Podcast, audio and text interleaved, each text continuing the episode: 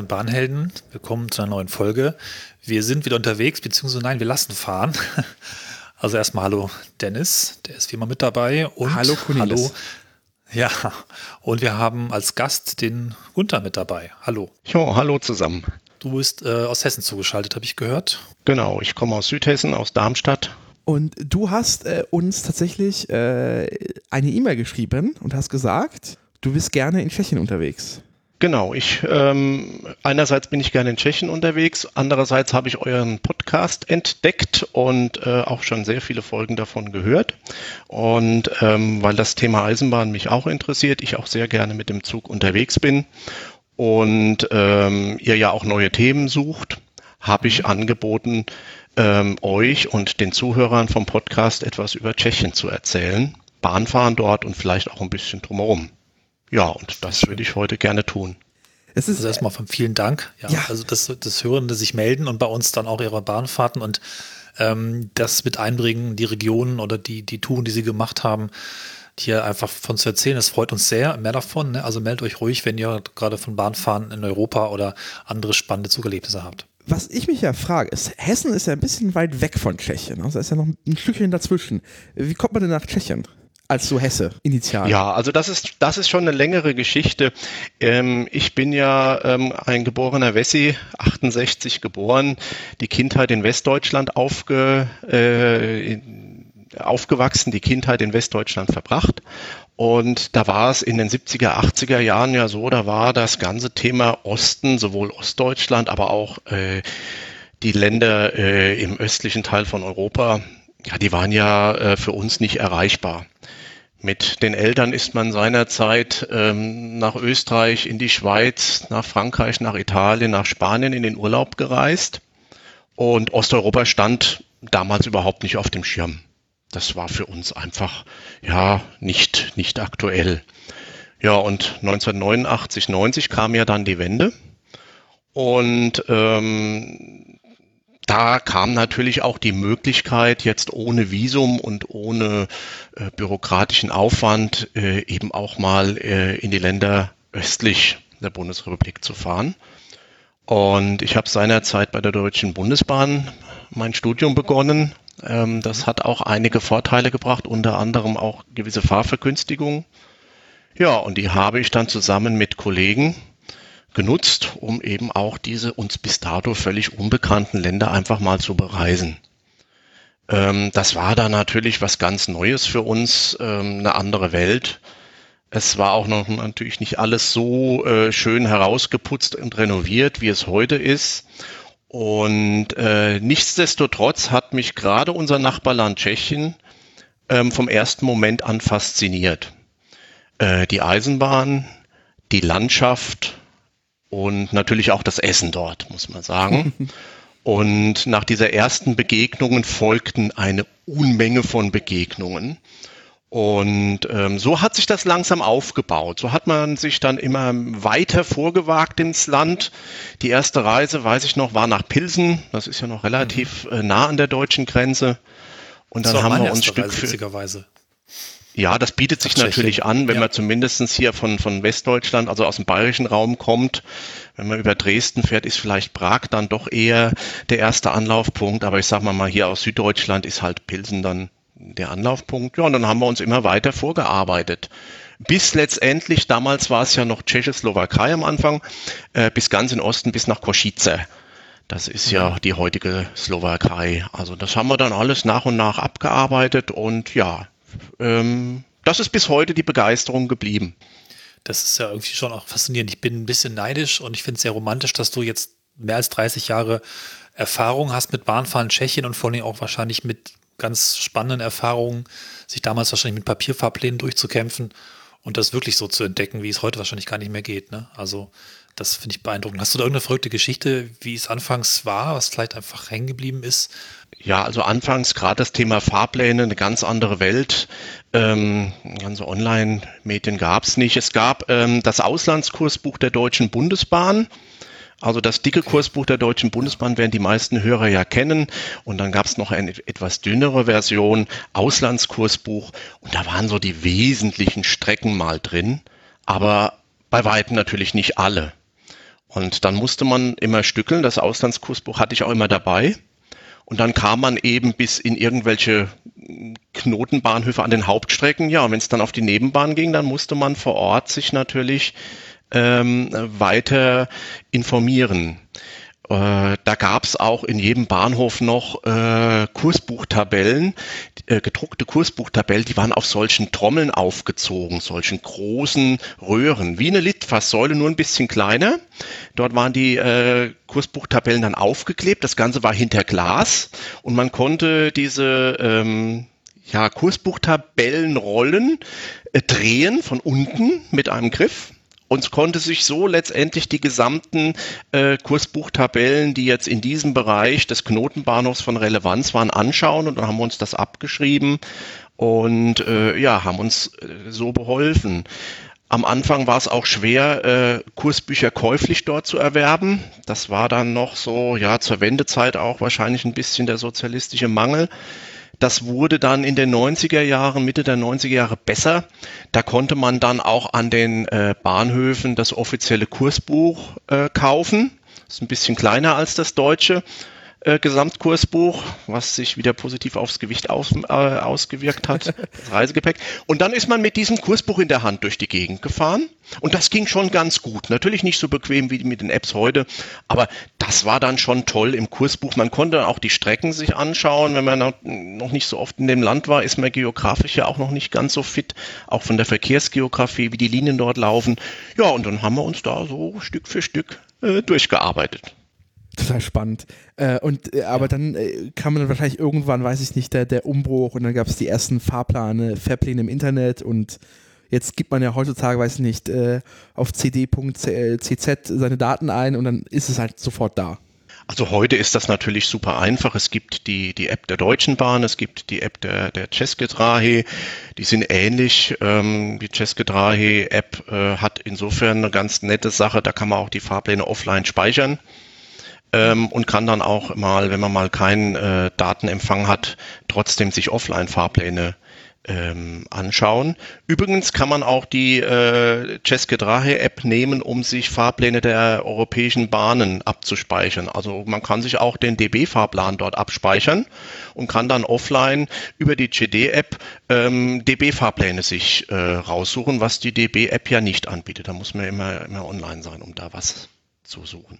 Das ist ein cooler Tipp, weil ich war eh ziemlicher Fan von dieser App, als ich vor, glaube drei, vier Jahren ein bisschen mehr rumgefahren bin in Tschechien, auch irgendwie, weiß ich gar nicht, einmal quer durch von, von West nach Ost und da einige auch sehr pfiffige kleine Details äh, sehr geschätzt habe. Wenn die tatsächlich die ganzen Pläne hat, das schaue ich mir nochmal an. Das ist ein super guter Tipp. Man muss sie nur äh, bewusst runterladen. Die sind also nicht automatisch ja. drauf, sondern man wählt dann die Länder aus, ähm, die man offline abspeichern möchte und äh, die aktualisiert sich dann auch regelmäßig. Also wenn dann bei der DB was aktuell ist, dann merkt man, ach, jetzt lädt er gerade wieder mal äh, die aktualisierten Fahrpläne runter und dann hat man die offline. Das ist also eine, eine, eine sehr angenehme Sache wir gerade bei der App sind. Also eine Sache habe ich wirklich gefeiert, die ich gerne nochmal benennen möchte, um sie auch vielleicht mal, wenn wir Hörerinnen und Hörer haben, die bei der Bahnabteilung für die App-Entwicklung arbeiten, äh, die, die hat dann die Möglichkeit, die Verbindung an dem Punkt, wo es möglicherweise ein Problem gegeben hat oder geben kann, einfach durchzuwischen, von links nach rechts für Alternativen. Das macht die Bahn-App auch irgendwo, aber sehr kruckelig im Vergleich. Und ich fand das einfach eine extrem gute Idee. Und das ist nur so ein Beispiel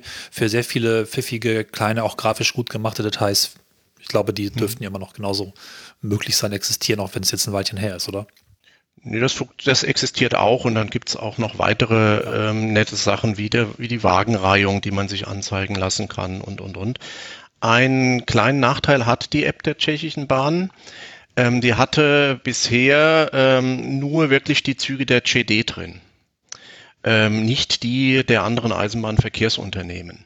Ach so. Hm. Ähm, und wenn man jetzt Strecken äh, befahren möchte, wo die České Dráhy eben nicht mehr das Eisenbahnverkehrsunternehmen ist, weil auch in Tschechien die Strecken ausgeschrieben werden, ähnlich wie in Deutschland, und dann irgendeine EVU den Zuschlag bekommt, dann waren die bei der CD-App nicht drin. Das soll sich jetzt perspektivisch auch ändern, aber da muss man aufpassen, wenn man zum Beispiel von Karlsbad nach Marienbad fahren will, diese Querverbindungen, ähm, da fährt auch eine Privatbahn. Ähm, da ist man mit der GD-App ein bisschen aufgeschmissen. Da muss man dann wieder die DB-App nehmen, auch wenn man in Tschechien unterwegs ist. Setzt natürlich voraus, dass man online Verbindung hat, aber das klappt ja mittlerweile ganz gut. Viele Züge haben ja auch WLAN. Ähm, da muss man dann entweder die DB-App nehmen oder es gibt eine andere App in Tschechien, das ist IDOS, IDOS.cz. Mhm. Und das ist eine Nahverkehrs-App die einerseits den Bahnbetrieb drin hat, von allen EVUs, also von Cesky 3, aber auch von den ähm, anderen EVUs und aber auch Stadtverkehrslinien. Äh, also da kann man sich dann einzelne Städte ähm, heraussuchen und kann dann auch ÖPNV in Prag, in Brünn, in Budweis sich anschauen, was auch eine ganz gute Sache ist, wenn man mal vom Bahnhof vielleicht zu einer Pension, die ein bisschen weiter weg ist, doch mal mit einem, mit einem Stadtverkehr fahren muss ähm, kann man mit der IDOS-App dann weiterarbeiten. Und wie gesagt, auch die Züge aller EVUs, äh, auch die nicht Ceske 3 EVUs sind da drin. Also die, die App würde ich mir zusätzlich zur GD-App auch installieren, wenn man in Tschechien viel unterwegs ist und ÖPNV nutzen möchte. Spannend. Das ist, äh, haben wir direkt das Praktische mal ausgeräumt. Aber dann, äh, wenn wir schon beim Praktischen sind, wie ist denn so äh, die Ticketsituation? Weil ich kenne das, ähm, ich äh, nutze die Festgedrahe vor allem dafür, um an billige Reservierungen für die Deutsche Bahn zu kommen. Ähm, die, äh, oder für Reservierungen, die gerne mal ausreserviert sind oder nicht reservierbar sind bei der Deutschen Bahn, die dann aber komischerweise da reservierbar sind. Ähm, du kaufst deine Tickets vermutlich online jetzt mittlerweile und kannst einfach reisen weitestgehend online. Ähm, in Tschechien ist es so, es gibt zum Glück immer noch ähm, sehr viele Bahnhöfe mit einem Fahrkartenschalter. Ja. Ähm, wenn ich die Möglichkeit habe, nutze ich den auch einfach, um denen noch ein bisschen Umsatz zu machen und die vielleicht noch ein bisschen am Leben zu erhalten, ähm, weil die haben dann mitunter nämlich auch ganz andere nette ähm, Serviceeinrichtungen mit dem Fahrkartenschalter dabei, zum Beispiel eine Gepäckaufbewahrung. Ja, wenn man nach Hepp kommt, das ist ja der Grenzbahnhof äh, hier zum Bayerischen und auch zum Sächsischen nach Norden. Ähm, das ist ein mittel, mittelgroßer Bahnhof. Da wäre bei uns überhaupt nichts mehr an, äh, sagen wir mal, Verkauf und äh, Gepäckaufbewahrung äh, vorhanden. Dort gibt es noch einen Schalter und die machen also auch die Gepäckaufgabe oder Aufbewahrung mit. Und ich denke mir immer so, naja, wenn man da noch ein bisschen Umsatz sorgt, dann bleibt auch die Gepäckaufbewahrung noch ein bisschen ja. länger, was für uns äh, ja auch immer ganz angenehm ist, wenn man sein Gepäck da einfach mal abgeben kann. Ähm, also man kann in vielen Bahnhöfen noch kaufen und man kann es natürlich auch über die App ganz bequem kaufen. Interessanterweise hat die Ceske Drahe so diese Automaten-Ära ähm, übersprungen. Ja. Ähm, die sind also direkt vom Schalter ähm, zur App und äh, Internet gegangen. Es gibt äh, ganz, ganz, ganz, ganz wenige Automaten von Ceske Drahe. Ähm, weil die, wie gesagt, noch sehr viele Verkaufsmöglichkeiten im Bahnhof haben und auch im Zug beim Zugbegleiter ähm, kann man im Gegensatz zur Deutschen Bahn nach wie vor Fahrkarten kaufen. Die Regelung ist ähnlich wie es bei uns früher war. Wenn das ein Bahnhof ist, wo es jetzt keinen Schalter mehr gibt, zum Beispiel Haltepunkt unterwegs, dann sind die Fahrkarten aufpreisfrei beim Zugbegleiter erhältlich. Steigt man in einem Bahnhof ein, der einen geöffneten Schalter hat, muss man eine kleine Gebühr von 40 Kronen bezahlen, also 1,60 Euro ähm, auf den Ticketpreis dazu, so ein Bordzuschlag. Aber auch da kann man sich dann beim äh, Zugbegleiter die Fahrkarten holen. Das ist also auch kein Problem. Ja, das mit den, den Schaltern finde ich total spannend. Ich war letztens vor ein paar Wochen in äh, Ustina Ladem ähm, aus Dresden gekommen und äh, dachte so, ja, wir müssen jetzt noch ein Rückticket kaufen. Also das Hinticket haben wir am Automaten gekauft in Deutschland und standen dann dort und haben die Automaten gesucht. Da war kein Automat, aber da war eine Schalterhalle. Die war selbstverständlich mhm. offen und ich hatte eine liebevolle Person. Wir haben uns, glaube ich, noch zehn Minuten lang unterhalten, äh, weil ich mit dem Sonderfall einer Bahncard 100 gekommen bin. Mhm. Und da musste sie ganz tief in ihren Menüs suchen. Er hat sie mhm. dann auch gefunden äh, und wir haben uns dann ein bisschen unterhalten ähm, und es war liebevoll und man kriegt halt einfach ein schönes, das ist halt, was ich leider vermisse, Papiertickets sind einfach ein wunderschönes Souvenir insgesamt auch. Mhm. Ähm, und da gab es ein schönes äh, Papierticket, ähm, wobei die auch mittlerweile dig digitalisiert sind. Ähm, da ist ja mittlerweile auch so ein Aztec-Code drauf, so wie auf den Deutsche Bahn Papier äh, Mhm. E-Tickets. Ähm, deswegen hatte ich noch den äh, Zugbegleiter extra gefragt, dass er mir den ähm, abknipst. Äh, dafür musste er auch erstmal tief in seiner Tasche für den Abknipser suchen. Aber nee, das mit den Automaten, das fand ich total spannend. Das, das ja genau, scheinbar einfach übersprungen. Äh, das ist nicht das einzige Land. Also auch in jetzt, äh, als ich in, in Slowenien war, äh, gab es da keine Automaten am Bahnhof. Da ist man entweder App oder Schalter. Dazwischen ist nichts. Genau, Ja. so ist in Tschechien auch. Also für die Zuhörer vom Podcast, die unterwegs sind, Sie brauchen oder ihr braucht da gar keinen Automaten suchen. Größerer Bahnhof Schalter, ansonsten Zugbegleiter und dort kaufen oder natürlich die App. Gell? Aber sich nicht jetzt hier irgendwie noch durch die Bahnhöfe äh, lange Wege laufen, nach irgendwelchen Automaten suchen, gibt's nicht. Es gibt ähm, einzelne Züge auf Nebenbahnen, die sind aber auch von außen gekennzeichnet. Äh, die fahren ohne Zugbegleiter. Die haben dann so einen kleinen Automaten drin. Da kann man in der Regel aber auch Normalpreis, nur Normalpreisfahrkarten kaufen, keine jetzt Sparpreise oder sonst irgendwie was, sondern nur die Normalpreise für diese Nebenbahn. Ähm, das sind dann meistens diese kleinen zweiachsigen Triebwagen, diese Brotbüchsen, äh, so wie unsere Schienenbusse früher waren, ähm, die dann ohne Zugbegleiter fahren und da muss man dann an den Automaten gehen oder noch archaischer, wenn kein Automat dran ist, dann verkauft sogar der Triebwagenfahrer die Fahrkarte. Aber da musst du dann Das ist wahrscheinlich äh, Kronen dabei haben, richtig? Ähm, ich habe es selber noch nicht gemacht, ich habe Ja. noch nicht gekauft. Also der Automat sicherlich nur Kronen und auch der Fahrer ähm, wird wahrscheinlich nur Kronen nehmen an der Stelle. Ich weiß nicht, ob der überhaupt auch Kartenzahlung nimmt, aber das ist ganz selten. Das Ja. sind Nebenbahnen, ähm, wo wirklich nur diese kleinen Triebwagen fahren. Also das ist eine Handvoll Strecken. Da muss man sich also jetzt auch keine Gedanken machen. Ist nicht jede Nebenbahn so. Ähm, die Züge haben draußen auch ein Schild drauf, steht was auf Tschechisch drauf, ich weiß gar nicht was. Und dann ist so ein Auge drauf. Äh, und zwar ein Auge Selbstkontrolle.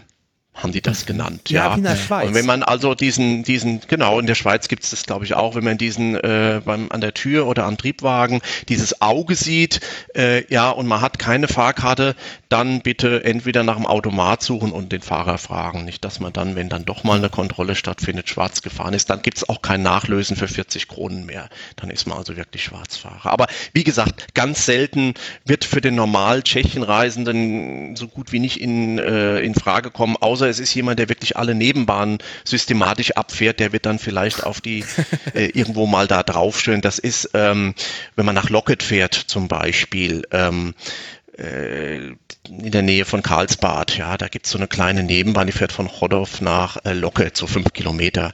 Und äh, da ist das aber. Die meisten, 99 oder 95 Prozent der Züge haben Zugbegleiter und dann ist das ganz normal beim Zugbegleiter äh, erwerbbar. Ich wollte mal kurz fragen, wenn es jetzt reinpasst, sonst später, wie das Bahnsystem Tschechien eigentlich generell aufgebaut ist. Ich habe mal gelesen, es ist, glaube ich, äh, das zweitdichteste Europas oder so das dichteste Europas nach der, ich glaube, das zweitdichteste nach, dichteste nach der Schweiz. Und aus eigenem Fahren habe ich erlebt, dass es sehr, sehr schön auf, auf Augenkontakt ähm, und auf ähm, auf, auf Zuruf quasi passiert im Sinne von, auch beim Umsteigen wird so geguckt, meist kleine Bahnhöfe, dass alle Umsteigenden auch irgendwie mitgenommen werden und dass alles irgendwie gut zusammenpasst auf eine ganz menschliche und schöne Art und Weise. Kannst du das System so charakterisieren, wie es sich für dich darstellt, auch im Vergleich so ein bisschen zu anderen, nicht nur dem deutschen System? Ja, also das hat's äh, sehr gut äh, beschrieben. Ich sage mal, das Bahnsystem ist ein klassisches Bahnsystem mit wenig Schnickschnack, aber ähm, mit einem funktionierenden Betrieb. Funktionierend dahin heißt, ähm, ich habe also da noch nicht äh, vernommen, dass Züge ausfallen. Also außer bei Bauarbeiten, klar, wenn äh, Bauarbeiten ist und dann ist Schienenersatzverkehr, dann fahren die Züge auf dem Teilabschnitt, fallen die aus. Aber ansonsten habe ich es in meinen Fahrten noch nicht erlebt, dass ich irgendwo am Bahnhof stand und sagt, hier, mein Zug fällt jetzt aus, Sie müssen eine Stunde später fahren.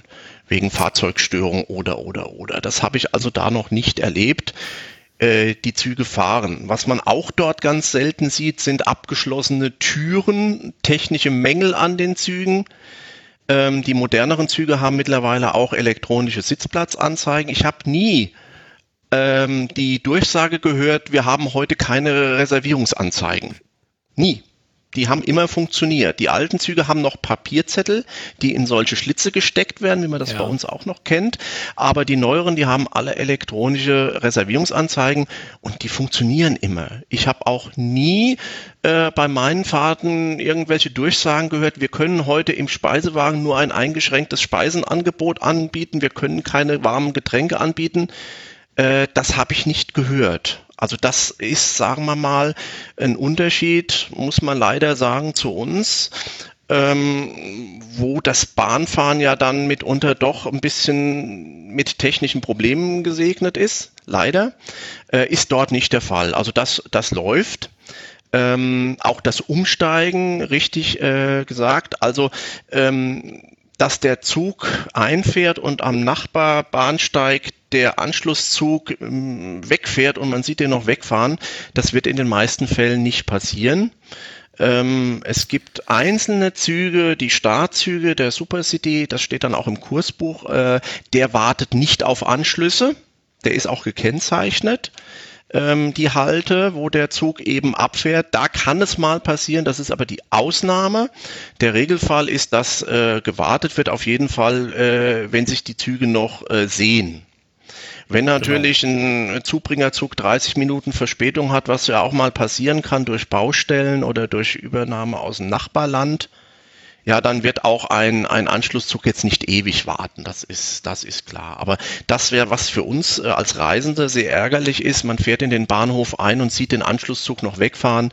Äh, das sieht man in Tschechien nicht, im Normalfall nicht, wie gesagt, bis auf diese Ausnahme. Das ist dann aber auch im Fahrplan gekennzeichnet. Da steht dann auch, wie gesagt, drin, ähm, Zug wartet keine Anschlüsse ab ja, dann ist es so. Aber im Normalfall wird man den Anschluss mitbekommen. Es ist auch immer das Personal zugegen, ähm, das Zugpersonal und auch Bahnhofspersonal, die dann nochmal gucken, kommt da noch jemand die Unterführung hoch, den nehmen die dann noch mit ähm, und machen nicht einfach die Türen zu und fahren weg. Klar, wenn man sich natürlich da vielleicht beim Umsteigen zu viel Zeit lässt und geht noch ein Bierchen trinken und meint, nein, mein Anschluss wird warten, der wird da natürlich nicht warten. Aber für die normalen Reisenden, die jetzt vielleicht noch die Unterführung hochkommen, es wird immer geguckt, das Personal ist präsent. Und ja, das ist genau das Kennzeichnet ein bisschen das Eisenbahnsystem, klassisches, solides Eisenbahnsystem. Ähm, und das macht es auch Spaß, ähm, dort äh, zu fahren ähm, auch als Reisender, als Normalreisender, jetzt nicht nur als Eisenbahnfreund oder Fan, der des äh, Reisens, des Reisens wegen fährt, sondern auch für die Normalreisenden ist das eine sehr angenehme Situation. Auch bei Schienenersatzverkehr, den es da leider auch immer mal wieder gibt, es wird viel gebaut und dann gibt es abschnittsweise Schienenersatzverkehr. Ähm, da muss man dann auch irgendwo aus dem Bus, äh, aus dem Zug aussteigen, in den Bus wechseln ja. Und dann fährt man ein Stückchen Bus und dann geht man wieder in den Zug, wie man das bei uns auch kennt. Ähm, das System ist aber äh, richtig gut ausgelegt bei denen, ähm, habe ich feststellen dürfen bei vielen Fahrten mit dem Schienenersatzverkehr. Es ist so, dass auf jeden Fall mich schon mehrfach der Zugbegleiter dann auch angesprochen hat, sogar auf Deutsch oder Englisch, was er halt konnte, ähm, und mir dann äh, klar gemacht hat, dass wir im Bahnhof XY eben in den Bus umsteigen müssen ähm, der Zug, wenn der dann äh, endet an dem Bahnhof, wo es in den Bus weitergeht, geht äh, das Zugpersonal in der Regel nochmal durch den Zug durch, sammelt die Leute, die es nicht mitbekommen haben, auch tatsächlich mit ein. Und dann, wow. das ist der Gegensatz zu uns, die Zugbegleiter fahren dann auch im Bus mit. Ah, oh. Und ähm, der Bus fährt erst ab, wenn der Zugbegleiter da ist. Das macht und Sinn. der Zugbegleiter ist erst da, wenn er äh, durch den Zug gegangen ist oder anderweitig eben festgestellt hat, dass alle Schäfchen mitgekommen ja. sind. Das macht das Ganze auch ähm, für den ortsunkundigen Reisenden etwas einfacher, wenn man dann sagt, ja, wo fährt der Bus ab? Und dann äh, kriegt man gesagt, kommen Sie einfach mit mir, ich fahre dann auch mit in den Bus. Das, ja, so simple, gute Ideen. Ja. Und äh, äh, das ist also eine sehr hilfreiche Sache, gerade für, für uns, die wir da ja fremd sind in dem Land. Ich kann mittlerweile ein bisschen die Sprache, aber wenn man die Sprache auch nicht kann, ist das auch kein Problem. Man geht dort nicht verloren. Und was die auch machen, die haben also in der Regel nicht nur Busse, sondern haben auch noch ein, äh, so ein Sprinterfahrzeug, so ein Kleintransporter dabei. Und in diesen Kleintransporter kommen dann Fahrräder, Kinderwagen und was weiß ich, was da alles so noch im Zug mit rumfährt. Ja. Ähm, und der fährt dann halt auch mit. Das ist also auch eine schöne Sache. Gibt's nicht überall, aber dort, wo sie wissen, dass da eben viel Fahrräder sind, auf touristischen Strecken, da habe ich das öfters schon erlebt. Dann stehen dann eben zwei Reisebusse und der Sprinter. Und ja, wie gesagt, Fahrräder, Kinderwagen, die kommen dann in den Sprinter und werden damit transportiert. Total spannend. Also es ist eine komplett andere Philosophie, wo im Zweifel der, der Schienenersatzverkehr bei uns hier in Deutschland ähm, irgendwo am Bahnhof abfährt. Mit Glück ist er ausgeschildert, der Weg dahin. Aber es ist die Verantwortung des Reisenden, den zu finden und ihn auch rechtzeitig zu finden. Ähm, das Zugpersonal hat, den, hat quasi seinen, seinen Zug und ab dann hört es auf. Ey, aber super, weil das ist ja bedeutet am Ende wirklich, dass da niemand verloren geht. Also da muss man sich schon sehr doof anstellen, Richtig. dass man da verloren geht. Ja. Also im Normalfall, wie gesagt, ähm, ich habe es etliche Male mitgemacht und gerade, dass dann das Personal eben in dem Bus mitfährt, das ist die Garantie, ja. dass dann wirklich alle, die irgendwo noch ähm, sichtbar für das Personal hilflos umherirren, noch mitgenommen werden. Wenn dann natürlich einer nochmal in die Hecken springt und dann nochmal irgendwo sonst wo rumhüpft und ist fürs Personal nicht zu sehen, ja, der geht dann natürlich auch verloren. Ja. Aber im Normalfall kommen die Leute mit. Und ich habe es auch schon erlebt, dass ganz eifrige Zugbegleiter im Bus auch Fahrkarten kontrolliert haben. Also was man bei uns dann manchmal den Eindruck hat, naja, es ist ja Schienenersatzverkehr, da kann man ja mal so fahren. Ähm, äh, sollte man äh, da nicht probieren. Macht nicht jeder Zugbegleiter, manche sitzen auch vorne beim Fahrer und schwätzen, das ist dann auch so, aber ich habe auch schon mal äh, Fahrten erlebt, da sind tatsächlich die Fahrkarten kontrolliert worden im Bus. Fand ich auch ganz interessant.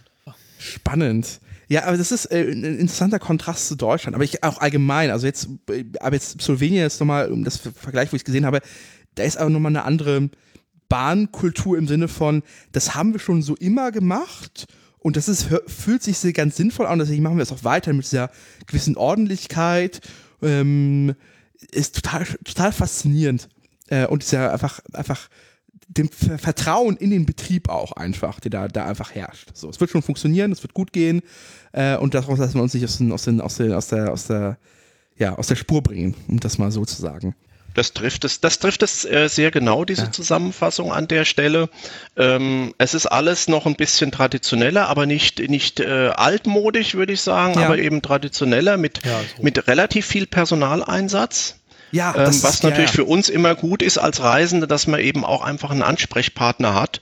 Und ich beobachte das immer in Cheb, das ist ja der Grenzbahnhof zu Bayern und auch zu Sachsen dann hoch. Ähm, wenn man da also ankommt mit dem Zug von Deutschland und steigt aus, dann ist da auch äh, eine Anschlusssituation, dann geht's also auch in zwei oder drei Richtungen weiter. Dann stehen die Züge und äh, die Zugbegleiter stehen in der Regel immer draußen am Zug an einer Tür sind immer ansprechbar, fährt der Zug dorthin, ja, weil dann also eben auch viele Leute gerade aus Deutschland dann fragen, fährt der Zug tatsächlich dort und dorthin?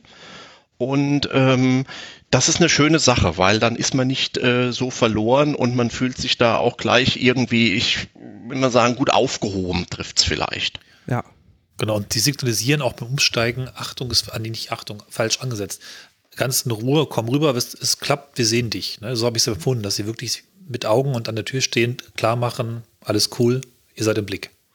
Ja, wenn dann der Nürnberger Zug zurückfährt von Cheb, das habe ich auch oft gesehen, naja, dann ist der Lokführer da vorne, der macht seine Türen zu, äh, wenn Abfahrtszeit ist und das Signal dann äh, Fahrt zeigt und, und fährt einfach los. Ja, ja das ist äh, dann leider ein bisschen das äh, Kontrastprogramm, finde ich immer ein bisschen schade. Ähm, ich habe es selber schon erlebt, bin von Cheb zurückgefahren nach Nürnberg und dann sind auch irgendwelche Leute noch eingestiegen, die wollten aber nicht nach Nürnberg, die wollten nach Franzensbad, also ähm, in Tschechien bleiben. Und äh, ja, dann war dann auch kein Zugbegleiter da, weil da äh, teilweise gar keine Zugbegleiter mehr dabei sind.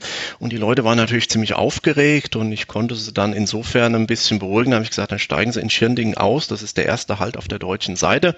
Habe ihn dann über die App die Verbindung zurück rausgesucht, habe gesagt, dann in einer Viertelstunde kommt der Zug zurück wieder nach Tschechien, also von Nürnberg nach Reps, sollen in Schirnding auf die andere Seite gehen. Ähm, ja, sowas kann man natürlich verhindern, wenn Personal da ist und ansprechbar ist. Und wenn das halt nicht der Fall ist, dann passieren halt auch manchmal so unschöne Sachen. Total spannend. Wir haben jetzt soweit abgeklärt, Tickets, sogar Bahnbetrieb, ganz spannend. Das heißt, da sind jetzt bestimmt ein paar Leute, die sagen so, ja, da habe ich jetzt drauf Lust.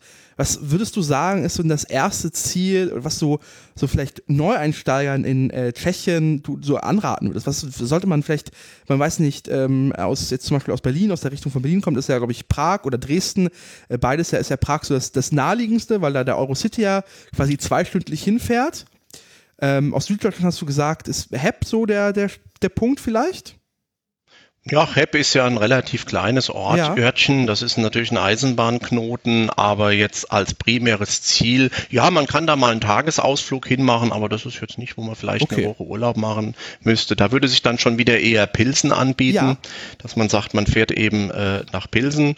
Oder wenn man noch ein Stück weiter fahren will, ähm, etwas weiter südlich, die zweite große Bierstadt in Tschechien ist Budweis. Mhm. Äh, Ceske Budjovice. Ich sage auch ab und zu mal die tschechischen Namen, weil man die sieht man dann ja auf dem Fahrplan in den Zügen immer. Und wenn man sich immer nur mit den deutschen Namen unterhält und steht dann da im Bahnhof und sieht Züge und weiß gar nicht, wo das ist, ähm, da ist äh, vielleicht ganz gut zu wissen, dass das Ceske Budjovice auf Tschechisch heißt. Ähm, das ist dann von, äh, von Pilsen nochmal äh, ja, knapp zwei Stunden Fahrt. Ähm, ist aus meiner Sicht die schönere Stadt. Ist ein bisschen kleiner, hat 100.000 Einwohner ähm, hat aber von äh, der Altstadt und vom, vom, vom Marktplatz her ähm, eine doch sehr schöne, schöne äh, städtebauliche Architektur. Und in Budweis kann man durchaus auch mal ein paar Tage länger bleiben, weil da ist das Umland auch sehr schön. Da schließt sich also äh, westlich ähm, der Böhmerwald an als Ausflugsziel. Gibt es äh, noch das Städtchen Czeski Krumlov da kann man auch mit dem Zug hinfahren von Budweis, eine Stunde ungefähr. Das ist auch, glaube ich, UNESCO-Weltkulturerbe. Ähm, ein ganz schönes Städtchen als Tagesausflug von Budweis aus zu machen. Oder von Budweis aus Richtung Osten. Da gibt es auch eine sehr schöne Landschaft, die nennt sich Česká Kanada. Südböhmen. Ähm, Česká Kanada deshalb, weil sie auch äh, wie Kanada mit sehr vielen Seen, Wäldern und Hügeln äh, gesegnet ist. Ähm, und das ist also auch eine sehr schöne Urlaubsregion. Und da kann man also auch, sagen wir mal, neben der Eisenbahn oder der Großstadt auch ein bisschen Landschaft ähm, und Natur genießen. Ähm, von Berlin kommend, klar, Prag, das ist ja, denke ich mal, der, der erste große Gedanke auch und ist natürlich auch die Hauptstadt und ist natürlich auch die bedeutendste Stadt. Man kann in diesen äh, Eurocities aber auch äh, über Prag hinausfahren und kommt dann in weitere Städte. Ähm, Olomouc würde ich da an der Stelle empfehlen, Deutsch Olmütz. Mhm. Das ist auch so eine 100.000 Einwohnerstadt mit einem historischen Stadtkern, ist glaube ich anderthalb Stunden von Prag ungefähr nochmal weiter und ähm, ist auch bekannt für den Olmützer Käse. Das ist also so ein sehr markanter Käse vom Geruch und vom Geschmack. Ich bin überhaupt kein Käsefan, ich habe das auch noch nie probiert, aber die Ach, Käsefans werden es wissen. Ich wollte gerade sagen, äh, ich glaube, ich habe den am ähm, Cornelius ist ja Käsefan. Käsefans. Also ah, ja. ich und äh, du warst es vielleicht früher, aber äh, genau, ich glaube, der ist verwandt mit diesem polnischen Räucherkäse. Kann das sein, dass es die Richtung ist? Ähm, der ist, also der, der Olmützer Käse ist, glaube ich, nicht geräuchert. Der stinkt von, von, von so aus schon, so, auch ohne, okay. dass er geräuchert ja. ist. Ähm, aber ähm, muss wohl ganz gut schmecken. Ähm, und da kann man in Olmütz sich über die Geschichte des Käses und da ist auch ein Werksverkauf und Verkostung und die Restaurants bieten auch alle irgendwas mit diesem Olmützer Käse an. Ähm, und die Stadt ist sehr schön weil wir ja gesagt haben, was haben wir denn als Ziele ähm, neben Prag. Ähm, das würde ich empfehlen. Es gibt dort auch eine Außenstelle äh, vom äh, CD Eisenbahnmuseum in Olmütz. Ähm, ich muss zu meiner Schande gestehen, ich wollte die letzten Jahre da immer hin, aber da ist mir jedes Mal Corona durch die, äh, äh, hat mir jedes Mal Corona einen Strich durch die Rechnung gemacht. Ich kenne diese Außenstelle von dem Museum selber nicht, muss aber im ehemaligen ähm, Depot am Bahnhof sein. Gibt es auch eine Internetseite, gibt es auch Öffnungszeiten. Das wäre also auch in Olomouc äh, neben dem Käse äh, das Eisenbahnmuseum dort zu besichtigen. Ähm, äh, genau, also es gibt ja, ich glaube, wir wissen alle, Prag ist das Tschechische, aber es gibt ja sehr viele ähm, größere Städte in, in, in Tschechien, die jetzt nicht so bekannt sind. Also ich, also ich bin mal im Nachzug durch äh, Brunn, also Brünn, äh, gefahren. Mhm und habe das dann gesagt, okay, der Ort hat mir noch nie was gesagt. Ich halte jetzt, ich, wir stehen jetzt hier eineinhalb Stunden und scheinbar werden wir hier umgekoppelt. Äh, ich google mal, was die Stadt zu bieten hat. Das sah ja wunderbar aus. Ich kann auch noch schwärmen. Ich bin da sogar ein paar Tage gewesen habe mir da auch ähm, alte Architektur angeschaut. Also nicht ganz alte, aber so 1920er Jahre. Also moderne Architektur von, jetzt habe ich den Namen vergessen, also recht bekannte Architekten. Nils aber es gibt van der andere. Ja, genau, die Villa Mies von ihm. Van der Rohe, ja. Mies van der Rohe, genau. Wurde auch gleich auf ein Weinfest eingeladen und habe da echt eine ganz tolle Zeit gehabt. Eine, sowohl traditionelle als auch moderne Stadt, ich glaube auch Studentenstadt, wo man echt eine gute Zeit haben kann. Also habe ich sehr Mhm. abgefeiert. Ja, Brünn, Brünn kann man auch empfehlen, ist natürlich für uns von Deutschland sehr weit. Das liegt ja schon vor Ja. den Toren von Wien. Das heißt, man fährt da also wirklich einmal quer durchs Land. Aber wenn man die Zeit hat, ähm, sollte man das auf jeden Fall tun. Und es wurde auch hier schon erwähnt, das ist auch die Weingegend in ähm, äh, Bereich rund um Brünn äh, gibt es umfangreiche ähm, ja, Regionen, weite Landstriche mit Weinbau. Auf der anderen Seite ist ja Niederösterreich, ist ja auch für den Wein bekannt und das ist ja eine Region. Und wenn man also das äh, für Tschechien typische, landestypische Getränk Bier entweder von vornherein nicht mag oder dann schon mal so viel konsumiert hat, dass man gesagt hat, es kann auch gerne mal was anderes sein, dann kann man also auch nur empfehlen, die Region rund um Brünn ähm, wegen des guten Weines dort. Da war ich letztes Jahr auch mal ein paar Tage, habe auch eine Weinverkostung gemacht beim Winzer und also das ist auch sehr äh, sehenswert und schmeckenswert da unten. Und äh, was kann man denn, also du, was mir so ein bisschen durchgeklagen hat, dass du auch scheinbar wandern warst oder zumindest äh, wander, wanderaffin bist, da ist ja Tschechien, bietet sich ja prinzipiell auch ganz gut an, oder? Genau, Tschechien ist ja von der Landschaft her durch Mittelgebirge geprägt ähm, und zusätzlich auch mit einer Unzahl von Burgen und Schlössern. Ich glaube, das hat also auch die höchste Dichte an Burgen und Schlösser ähm, in Europa. Und man kann also dort ähm, sehr viele Burgen und Schlösser besichtigen und man kann eben durch diese Landschaft sehr schön wandern. Und das Tolle ist äh, in Tschechien das System von Wanderwegen. Das ist eigentlich ein äh, komplettes Netz, was äh, das Land überzieht. Stammt auch ursprünglich noch aus der sozialistischen Zeit, wo die Leute wahrscheinlich nicht so viel ins Ausland gefahren sind, sondern mehr im eigenen Land Urlaub gemacht haben und gewandert sind. Ähm, bei uns ist es ja so, dass diese Wanderwege meistens oder in den allermeisten Fällen, wenn man mal von diesen europäischen Fernwanderwegen absitzt, ähm, meistens irgendwelche Rundwege sind, irgendwelche lokalen ähm, Wanderwege, äh, die man äh, ebenso dann abwandern kann. In Tschechien ist es ein Netz. Das äh, Wanderwegnetz überspannt das Land so, wie die Eisenbahn das Land überspannt. Und die Markierung der Wanderwege ist im Prinzip ganz einfach. Es gibt nur vier Farben. Es gibt also Farben, die die Wanderwege kennzeichnen. Gelb, Grün, Blau und Rot. Und die wiederholen sich, schließen sich an. Und ähm, diese Wanderwege ähm, beginnen sehr oft oder fast immer an Bahnhöfen oder in Städten. Das heißt, ich brauche gar kein Auto, um da wandern zu gehen, sondern ich kann am Bahnhof aussteigen und kann dann dort ähm, mir die Wanderwege irgendwo ähm, nach Länge und Richtung und Terrain suchen, die ich gerne machen möchte. Ähm, die Wanderwege gehen auch durch die Städte hindurch. Man wird also auch, wenn man mal aufmerksam durch die Städte Prag, Brünn, Budweis, die wir jetzt genannt haben, gehen, ähm, wird man äh, an Laternenmasten, Hauswänden auch diese Wanderzeichen sehen. Das, was man bei uns ja nur aus dem Wald kennt, von den Bäumen, sieht man dort auch in der Stadt, weil diese Wege eben auch durch die Stadt durchgehen macht oder Sinn. in den Städten beginnen. Und das ist eine schöne Sache und da kann ich empfehlen, ähm, die App oder die Internetseite mappi.cz, M-A-P-Y.cz, Mappi heißt Karten im Plural. Und ähm, dort kann man sich äh, im Internet äh, oder eben über die App äh, ansehen, wo die äh, Wanderwege hinführen. Und äh, die App kann man also auch verwenden, um Offline-Karten abzuspeichern. Das heißt, man hat also auch dann, wenn man mal kein mobiles Internet hat, im Wald hat man immer die Offline-Karte und kann also dort wunderbar Wanderungen machen. Man kann mit der App und auch im, äh, auf der Internetseite ähm, die Route abstecken und dann die Entfernung und die voraussichtliche äh, Gehzeit sich anzeigen lassen und natürlich auch gucken, wo ist der nächste Bahnhof um dort wieder äh, wegzukommen.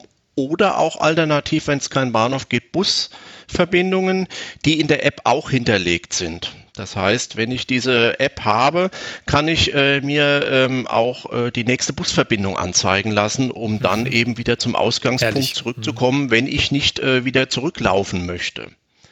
Und äh, diese App kann ich wirklich nur empfehlen. Kann ich auch empfehlen für Deutschland. Es gibt auch Karten für Deutschland. Sind die Wanderwege auch drin. Da ist die Verlinkung mit dem ÖPNV nicht so intensiv wie in Tschechien. Aber zumindest sind die Haltestellen auch eingezeichnet äh, beim MAP-CZ in den deutschen Karten.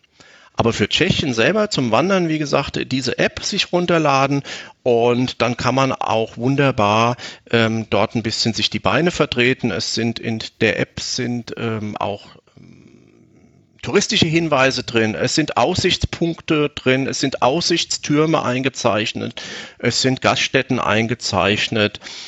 Ja, alles, was man halt Naturdenkmäler, die sind, äh, die man sehen kann, sind eingezeichnet. Und das in Kombination mit dem Bahnfahren ist eine sehr schöne Sache. Einfach mal aus dem Zug aussteigen und ein bisschen durch die schöne, Wandschaft, äh, durch die schöne Landschaft wandern der Zeitpunkt zum Einsteigen ist ja super, ne? Also in das Bahnfahren in Tschechien. Da gibt es ein ganz großartiges Angebot, was du auch schon angekündigt hast, darüber mal zu sprechen zu wollen. Quasi für die Bahncard 100 äh, Neidischen, die noch keine haben, gibt es da in Tschechien was sehr günstiges für den Sommer. Richtig, das habe ich letztes Jahr auch gemacht. Und zwar gibt es äh, schon seit Jahren immer im Sommer ähm, die Zdenka na Leto. Das heißt übersetzt die Sommerfahrkarte äh, gilt in den Monaten Juli und August. Nur in diesen beiden Monaten. Grundsätzlich wird die verkauft und ähm, die ist erhältlich für eine Woche Dauer oder für 14 Tage Dauer. Äh, Beginn kann frei gewählt werden. Ende ist aber dann Ende August. Das heißt, ähm, wenn man sie am 20. August kauft, wird man keine 14 Tage mehr voll machen können. Ähm, ansonsten ist das ein äh, sehr gutes Angebot, weil es ist unheimlich günstig und es ist flexibel. Es hat letztes Jahr die Preise, äh, habe ich mir mal rausgezogen, die 7-Tage-Karte 790 Kronen. Ähm, das sind ungefähr 32 Euro. Das ist immer noch so. Also wir, wir werden es mal verlinken. Die haben auch das Angebot jetzt schon mhm. für diesen Sommer drin und es ist tatsächlich äh, dieselben Preise. Ja, und, und 14 Tage ähm, 1190, also rund 48 Euro für 14 Tage Bahnfahren in Tschechien, aber aufgepasst, was wir anfangs schon gesagt ja. haben, nur in Zügen der České Drahy, nicht bei den ähm, anderen EVUs, die keine České Drahy sind. Okay. Also Karlsbad, Marienbad gilt das nicht. Das ist aber kein ganz großes Problem, weil äh, der Bahntarif in Tschechien immer noch sehr günstig ist. Man zahlt für 100 Kilometer vielleicht sechs oder sieben Euro. Und wenn man da wirklich mal 50 Kilometer mit einer Privatbahn überbrücken muss, die die äh, Isdenkanaleto nicht anerkannt, dann kauft man auch dort beim Zugbegleiter eben für drei, vier Euro noch eine Karte dazu und kann dann quasi dieses, diese Lücke überbrücken, äh, die jetzt damit nicht abgebildet ist. Ähm, Zuschläge braucht man da fast keinen. Es gibt ähm, den äh, Starzug, den Pendolino-Zug, der fährt hauptsächlich zwischen Prag und Ostrava. Ähm, da muss man eine zwingende Reservierung haben, der ist reservierungspflichtig. Da muss man also auch zu dieser ähm, Sommerfahrkarte Platzkarte kaufen. Das ist auch nicht teuer, kostet 35 Kronen, also 1,20 Euro. 20. Ähm, ist allerdings nur der Supercity, nur der Pendolino-Zug. Ähm, alle anderen Züge können zuschlagsfrei benutzt werden. Ähm, reservieren kann man natürlich auch, wenn man gerade vielleicht Freitag oder Sonntags auf den Hauptrouten unterwegs ist, ist es vielleicht auch nicht schlecht, sich eine Reservierung zu holen. Aber das kann man dann im Einzelfall auch sehen. Ähm, man kann auch auf die erste Klasse überwechseln, auch abschnittsweise. Wenn man also einen Teilabschnitt einfach mal, der Zug ist voll erste Klasse fahren will, dann kann man auch beim Zugbegleiter nur für diesen Abschnitt, wo man erste Klasse fährt, auch einen Aufpreis bezahlen der ist dann 50 Prozent vom Normalfahrpreis. Also wir haben gesagt, ungefähr sechs bis sieben Euro auf 100 Kilometer ist der normale zweite Klassepreis. Das heißt, ein Aufpreis für 100 Kilometer erste Klasse wäre dann bei drei oder vier Euro.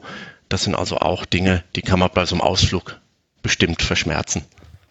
Ja, total spannend. Also ich bin jetzt eigentlich kurz davor, eigentlich auch nochmal äh, mindestens eine Woche jetzt da zu machen, weil es ist eigentlich, lohnt sich total. Es ist erstens nicht weit weg. Also wenn man nicht, weiß nicht, gerade in Aachen oder, ähm, weiß nicht, Saarbrücken wohnt, ähm, ist, ist Tschechien nicht so weit weg tatsächlich. So. Und äh, bin eigentlich tatsächlich kurz davor, auch die, mich dieses Ticket zu, zu nehmen und tatsächlich äh, mal durch die Gegend zu fahren. Einfach tatsächlich, ich bin nicht der große Wanderer, aber ich würde gerne nochmal die eine oder andere Stadt sehen wollen. Also es klingt wirklich wie ein nettes ja? Bahnuniversum. Ja, das steht euch offen, das steht allen Hörern offen. Juli und August, äh, wie gesagt, ist der, ist der, ist die äh, Reisezeit. Ähm, wer Zeit hat, auch spontan, das ist auch nicht kontingentiert. Das kann man also auch heute kaufen und morgen fahren oder heute kaufen und schon heute fahren. Also im Juli, August dann natürlich. Also es ist kein Vorverkauf, es ist nicht kontingentiert. Können Sie ganz spontan ähm, nutzen. Total spannend. Ähm, weil wir hatten gerade noch so ein bisschen ähm, das Thema Eisenbahn und so. Ich würde so quasi so ein bisschen zum Abschluss äh, noch so fragen, was es denn so, so spannendes Eisenbahntechnisches gibt. Also es gibt ja sicher einige unter unseren Hörerinnen, ähm, die ja nicht nur ähm, des Reisenswegens, sondern auch der Faszination einer Technik ähm, diesen Podcast hören. Und es klang ja schon mal äh, so durch. Einerseits gibt es halt diesen Pendolino, das ist für viele auch natürlich immer spannend, sowas zu fahren. Ähm, aber da gibt es sicher auch was Historisches, oder? Ja, Historisches gibt es auch. Ähm, da ist auch die Ceske Drahe selbst äh, ganz vorne dabei. Die betreiben nämlich ein eigenes Eisenbahnmuseum. Und dieses Eisenbahnmuseum befindet sich in Luschna, Luschna Urakovnica.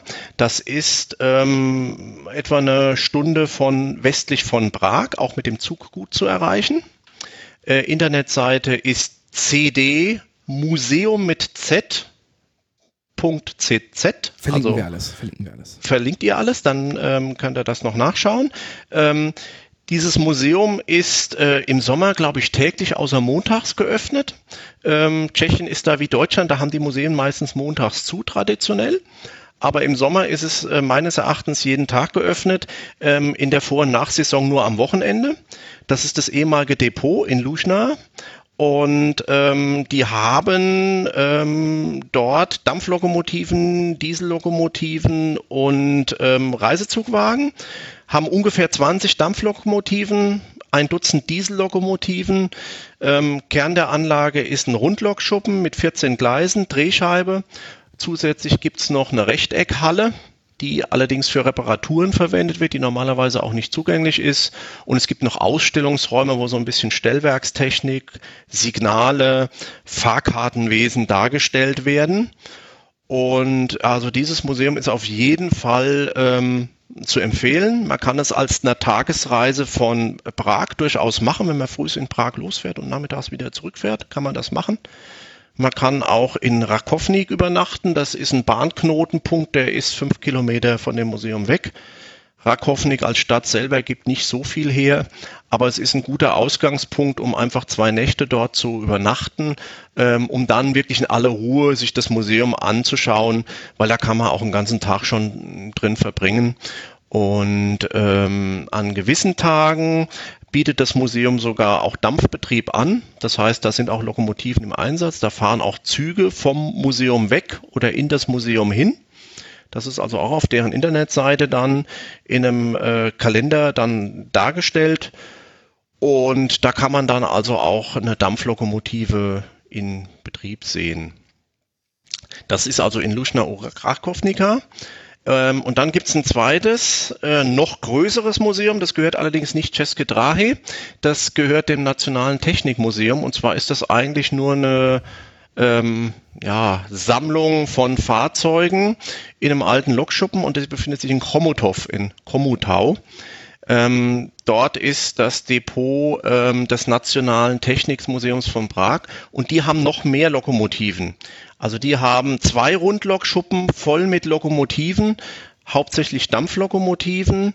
Ähm, die älteste äh, von 1887 habe ich rausgesucht und die schnellste Dampflokomotive in Tschechien, die einst 162 km/h gefahren ist, der Albatros. Ähm, das ist allerdings ein kaltes Museum, das ist nur eine Sammlung, äh, da findet also dann kein Betrieb statt. Also für die äh, Gesamthaftigkeit würde ich Luschner und Krakownika empfehlen. Und wer dann noch mehr Lokomotiven sehen möchte, der kann sich in Chomutov äh, das Depot des Nationalen Technikmuseums anschauen. Haben ja. wir irgendwas vergessen jetzt zum Ende hin? Fällt dir noch was ein? Wir haben gesprochen über, wie kommt man hin, was für Tickets gibt es, wie ja. kommt man auch durch die Gegend, was gibt es zu sehen, haben wir gesprochen. Ich glaube, was man vielleicht allen empfehlen kann, die vielleicht nicht jetzt die Chance haben, nach Tschechien zu fahren in nächster Zeit, die aber vielleicht zum Beispiel mal so Berlin-Hamburg fahren oder Berlin-Dresden, ist tatsächlich statt mal das Eurocity, so das ICE zu nehmen, ist immer natürlich die gute Gelegenheit, äh, die tschechische Bordküche auszuprobieren, den Eurocity zu nehmen. Weil das ist immer ein Highlight, finde ich. Ich glaube, da schwört jeder drauf, da, mhm. äh, da mitzumachen. Ich glaube, ähm, äh, ich war, fuhr letztens mit einem, äh, einem ähm, ja, dem, dem, dem, dem äh, Kellnerchef, dem Kellnerchef, keine Ahnung, dem, dem, dem, dem äh, Menschen, der äh, uns äh, äh, Trank und Speise brachte, äh, der twittert auch, den verlinke, verlinke ich nochmal. Äh, eine wunderbare Fahrt. Es floss äh, tatsächlich ein wenig zu viel Bier für, für meinen Geschmack am Ende. Ähm, aber es ist einfach äh, frisches Essen, da wird einfach noch gekocht, richtig. Es ist ein bisschen absurd, äh, dass das alles noch geht, auch auf deutschem Streckennetz. Ähm, ich glaube, das ist so der, der kleine äh, Geheimtipp für Leute, die jetzt nicht nach Tschechien kommen, aber vielleicht noch ein bisschen Tschechien erleben wollen. Es gilt, gelten aber nicht die Happy Hour Preise in Deutschland. Die, die hören ganz zufällig immer am letzten tschechischen Grenzbahnhof auf, äh, vor der Grenze in Tschechien. Das ist so, das ist so. Ähm, diese Euro-CD, ähm, den habe ich auch schon benutzt. Und wenn man nach Prag oder Brünn fährt, ja und äh, man ein bisschen Geld sparen will, dann wartet man mit der Bestellung von seinem Bier oder seinem Gulasch eben bis nach der Grenze. Ähm, dann gelten die sogenannten Happy Hour Preise, das sind reduzierte Preise äh, die in Tschechien gelten. Das Ganze ist aber auch eine durchaus äh, sinnvolle äh, Sache in meinen Augen, weil man darf eins nicht vergessen, in Tschechien verdienen die Leute eben noch immer noch weniger als in ja. Deutschland. Und zwar deutlich weniger. Und ähm, dass man denen natürlich dann auch äh, entsprechend anbietet, äh, andere Preise und uns natürlich auch, klar, aber dass man dann sagt, äh, in Deutschland ist es eben auch marktgerecht und das, denke ich, kann man auch ähm, der Speisewagengesellschaft äh, nicht angreifen. Und ähm, für das, was geboten wird äh, im tschechischen Speisewagen, sind auch die Preise, die in Deutschland genommen werden, ähm, auf jeden Fall ähm, preiswert, sprich das, äh, was man geboten bekommt für den höheren höheren Preis in Deutschland ist immer noch ganz hervorragend und ist auf jeden Fall seinen Preis wert. Ähm, an der Stelle, was wäre noch zu sagen? Äh, Tschechien hat nicht den Euro im ja. Gegensatz zur Slowakei. Also da schon mal gucken ähm, mit der äh, dortigen Währung, das ist die tschechische Krone ähm, ist ungefähr bei 1 zu 25 äh, momentan, schwankt immer mal ein bisschen, aber hat sich wieder stabilisiert bei 1 zu 25. Umrechnung kann man ganz einfach machen. Man nimmt einfach den Kronenpreis mal 4 und verschiebt das Komma. Also wenn etwas 100 Kronen kostet, nimmt man es mal 4 äh, und verschiebt dann das Komma um zwei Stellen, dann ist man bei 4 Euro. Das ist ah. einfacher als äh, durch 25 zu teilen. Man kann auch den Kronenpreis bei, äh, durch 25 teilen. Das geht bei 100 noch ganz gut. Aber bei 300 wird es dann schon ein bisschen aufwendiger. Aber wenn ich 300 Kronen mal 4 nehme, habe ich 12 Euro. Dann ist das, sagen wir mal, über den Daumen die einfache Art, das umzurechnen. Euros werden teilweise in touristischen Gegenden akzeptiert. Aber wenn man dann ein bisschen weiter wegkommt, wird es auch weniger. Ähm, der Kurs, der dann angerechnet wird, ist auf jeden Fall nicht zugunsten ähm, des Reisenden oder des Kunden, sondern immer zum Gunsten hier des Geschäftes. Also ich würde da empfehlen, einfach sich an einem Automaten mit einer Abhebung mal äh, Kronen zu besorgen. Man kann auch mit der Karte bezahlen. Auf jeden Fall im Zug, am Bahnhof, in vielen Restaurants und Hotels auch. Wenn man natürlich mal irgendwo unterwegs zu so einem Kiosk oder sowas geht, ähm, dann ist es schon mal ganz gut, ein paar Kronen dabei zu haben. Mhm. Das sollte ja. man also da auf jeden Fall machen, äh, aber auf jeden Fall dann äh, in Tschechien tauschen, dort am Automaten abheben. Und Geldautomaten, ein ganz wichtiger Hinweis in meinen Augen, gibt's nicht nur in Tschechien, gibt's auch in Polen und in Ungarn. Äh, wenn man dort an Geldautomaten geht, dann äh, bietet der Geldautomaten in seinem Menütext eine Möglichkeit an ähm, der Währungsumrechnung. Das heißt, wenn ich da eintippe, ich möchte meine 1000 Kronen abheben, dann wird der Automat ähm, dem Kunden anbieten, die Umrechnung für ihn vorzunehmen und nicht bei der Hausbank durchführen zu lassen. So, und da kann man, da ahnt man schon, was da jetzt passiert. Dieser ja. Kurs, der einen der Automat anbietet, der ist deutlich schlechter als das, was zu Hause die Hausbank oder die Kreditkartenfirma, äh, bei der man seine Kreditkarte hat, äh, nachher in Rechnung stellen wird. Nur mal eine Hausnummer. Momentan haben wir 1 zu 25. Wenn ich mit meiner Kreditkarte bezahle, dann nehmen die so äh, einen Umrechnungskurs von 24,80, 24,60, je nachdem dieser Automat, der mir anbietet, er macht die Umrechnung für mich, bietet mir dann einen Kronenkurs von 22 oder von 21 an. Mhm. Genau. Für einen genau. Euro. Das sollte man allgemein. Das heißt, das, genau, genau das gilt eigentlich immer. Ne? Gut. Immer schön Landeswährung abgeben. Ja, genau. Also das ist, gilt auch, ich sehe es immer wieder, wenn ich auch an so ähm, Restaurant bin, dann sagt er mir, oh, wollen Sie nicht einen Euro bezahlen? Ähm, das Stichwort dazu ist Nein. diese dynamische Währungsumrechnung oder DCC, wenn man mhm. das irgendwo liest, nicht machen. Es lohnt sich genau. nie, man wird immer über den Tisch gezogen. Ähm, selbst wenn man zu Hause bei seinem Kreditkartenunternehmen äh, noch Fremdwährungskosten bezahlt, man ist da immer billiger. Immer billiger. Richtig äh, als diesen Kurs da anzunehmen. Deswegen immer ablehnen und immer in der lokalen Währung bezahlen. Aber ein sehr guter Tipp genau. tatsächlich. Genau, also dann kennt ihr das und dann werden das die Hörer vielleicht auch kennen, aus anderen Ländern immer ablehnen. Ja, und zum Schluss würde ich noch sagen, vielleicht äh, eins, zwei, drei Vokabeln der Landessprache. Oh ja. Das gilt nicht nur in Tschechien, das gilt in allen Ländern so. Ähm, ich muss immer sagen, äh, man muss sich teilweise wirklich fremd schämen, ähm, wenn man manche Landsleute sieht, die da hinfahren und äh, vielleicht günstig essen und trinken, ähm, in irgendwelchen Gaststätten ähm, zu sich nehmen aber kein Bitte, kein Danke, kein guten Tag, gar nichts über die Lippen bringen. Ähm, natürlich äh, spricht das Personal dort Deutsch und auch Englisch. Das ist äh, in der touristischen Gegend eigentlich kein großes Thema. Ähm, die älteren Leute sprechen dort eher Deutsch, die jüngeren eher Englisch. Aber ich finde es ganz äh, nett, wichtig und auch ähm, respektvoll, vielleicht wenigstens mal ein Doprident zu sagen, wenn man in, die, in eine Gaststätte reingeht oder ein Dirkuyo, wenn man irgendwie was gebracht bekommt. Mehr muss es ja gar nicht sein. Ähm, da einfach mal gucken, da gibt's im Internet äh, in den Reiseführern einfach mal ein paar Vokabeln. Ähm, das wird aus meiner Sicht viel zu wenig gemacht. Da ist auch so ein bisschen die Hochnäsigkeit, die sollen schon mal alle schön Deutsch und Englisch sprechen. Ja? Schließlich kommen wir aus Deutschland und die haben die Sprache zu können. Das kommt mitunter auch nicht so gut an. Und da kann man ein bisschen was äh, Positives tun, indem man einfach mal die ein oder andere Vokabel dann da einfach anwendet. Das kommt immer gut an und das sollte man bitte mal tun. Das würde ich zum Abschluss noch empfehlen. Sehr schön, das macht richtig Reiselust. Also Ziel erfüllt, Ziel erreicht. Damit vielen, vielen lieben Dank. Gunther, vielen, vielen, vielen Dank. Ähm, äh, das war ein, eine, ein, ein, ein wunderbarer Einblick in, in Tschechien und äh, jedes Mal, wenn ich dann mal doch mal so für so zwei Stunden mal rüberfahre, bin ich mir, ich muss eigentlich hier länger sein, ich muss hier länger sein und jetzt diese Sommer äh, werde ich es auch wegen dir tatsächlich tun. Ähm, deswegen vielen Dank. Ähm, und äh, dir, Cornelis, auch vielen Dank ähm, äh, für diese Folge. Und damit, Sehr gern. Hm. Äh, wenn ihr uns folgen wollt, könnt ihr das Ganze tun auf Twitter. Da sind wir at Bahnhelden. Äh, wir haben auch einen Instagram-Account, aber den erwähne ich jetzt nicht weiter. Relevant ist der Twitter-Account, da könnt ihr uns folgen. Da gibt es immer wieder auch so Zeug, wenn mal wieder passiert was. Ähm, schreibt uns gerne einen Kommentar, schreibt uns eine E-Mail, wie ihr die Folge gefunden habt.